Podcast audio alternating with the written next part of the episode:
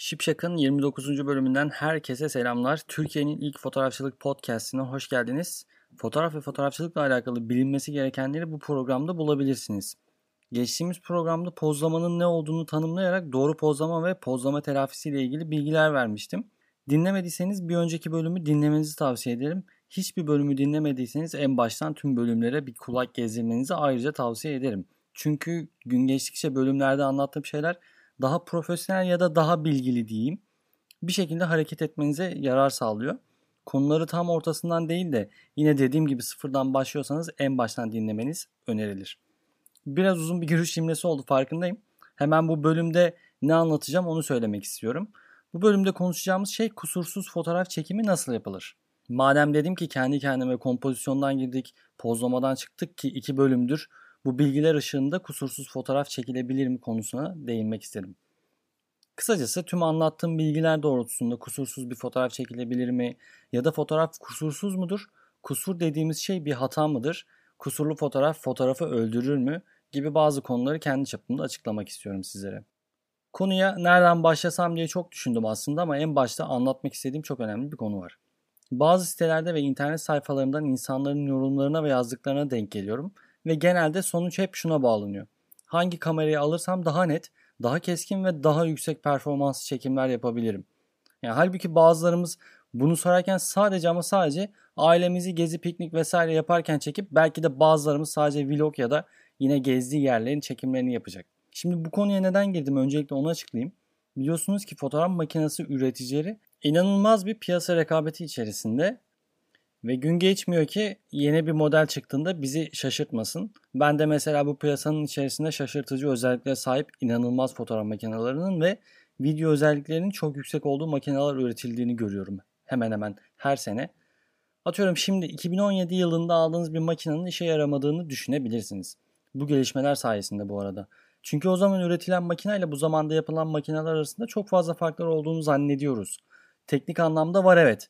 Ondan bahsetmiyorum şu an zaten. Bahsettiğim sizin üç yıl önce çektiğiniz fotoğrafla bugün çektiğiniz fotoğraflar arasında ne kadar fark oldu? Yine açıklayayım o zaman. O zamanın teknolojisiyle bu zamanın teknolojisi arasındaki tek fark bence sizin bakış açınız. Ben kendimden örnek vereyim bu konuya. sekiz dokuz yıl önce ve hala takip ettiğim fotoğrafçılar var.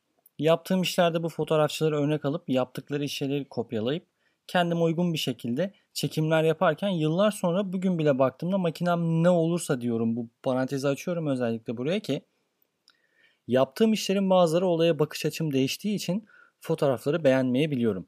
O zaman baktığımda inanılmaz güzel geliyordu çektiğim fotoğraflar. Şimdi de şoplama işlerim bile ilk zamanlarda yaptıklarıma göre daha farklı. O zaman yine sevdiğim fotoğrafçıların yaptıkları işleri kopyalarken şuna bakıyordum mesela. Işık hangi açıdan verilmiş, kadrajlama hangi uzaklıkta ve hangi perspektifte gibi. Ona rağmen ki benim sevdiğim ve hala takip ettiğim fotoğrafçılar yaptığım işlere bugün baktığımda beğenmediğim ya da ben bunu nasıl çekmişim dediğim bir sürü fotoğraf çıkıyor karşıma. Peki ben sizce bu durumda kusursuz bir fotoğraf çekmemiş mi oluyorum? Yani benim çektiğim fotoğraflarda kusur mu var? Buna da şöyle bakıyorum artık ben. O zaman çektiğim fotoğraflar teknik anlamda ya da mekanik anlamda da olabilir. Bu değişkendir. Bu zamanın teknolojisine ve güzellik ya da kusursuzluk algısına uymuyor olabilir. Ama çektiğimiz her fotoğrafın bir hissi vardır demiştim ya, kompozisyonu anlattığım zamanda da bunu söylemiştim. İşte o his fotoğrafınız net olmasa da, grenli olsa da ya da alan derinliğiniz, pozlamanız vesaire herhangi bir şey doğru olmasa da size bıraktığı his ne kadar doğru?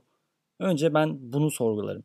En azından o zamanlar bu kadar makine üretimi olmuyordu mesela ve elimizdeki makinelerin değeri onlarla yapabileceklerimiz sınırlı olsa da işin içinde hissiyat oluyordu. Bir de tabii her yeni makine çıktığında bize öyle güzel sunuyorlar ki bu makineler görüntülere pürüzsüzlük eklenmiş ve bizim de onu yapabileceğimizi bize empoze ediyorlar ve hatta bunun sonucunda bazılarımız çok büyük bir hüsranla karşı karşıya kalabiliyoruz. Ben mesela işe ilk başladığım zamanlarda kendime ait bir fotoğraf makinem bile yoktu. Aslında işi de çok iyi bilmediğim için, çünkü temelim grafik tasarıma dayalı ve fotoğraf işlemeyi çok iyi biliyorum. Tasarım yapabiliyorum. Bu da fotoğrafçılık konusunda bana özgüven vermek yerine hep daha fazla öğrenmeye itti beni. Neden bunu söylüyorum biliyor musunuz peki? En başta özgüveniniz iyi de bir makine aldığınız için çok fazla tavan olursa İşin içine girdiğinizde öğrenmeniz gereken daha da fazla şey olduğu için özgüveninizin yavaşça gittiğini fark edeceksiniz. Yani bu tabii her işte böyledir, eminim buna, ama bir işte ne kadar özgüvenli ve bilgisiz girerseniz o işin asıl tarafını öğrendiğinizde özgüveniniz düşmeye ama bilginiz artmaya başlayacaktır. O yüzden iyi bir makinayla başlarsanız işe, çok özgüvenli, çok iyi çekimler yaparım diye başlarsanız hayal kırıklığına uğrayabilme ihtimaliniz çok yüksek. Kısaca böyle konuları ben toparlayıp kusursuz bir fotoğraf çekmenin aslında çok da önemli olmadığını en başta söylemek istiyorum size. Dedim ya, takip ettiğim fotoğrafçıların çoğunun çektiği fotoğraflar grenli, hem de bol bol grenli böyle. Alan derinliği gitmiş, çok yavaş enstantane kullandıkları için bazıları görüntü flulaşmış görebilirsiniz. Ama dediğim gibi buradaki en önemli konu fotoğrafın hissiyatı zaten.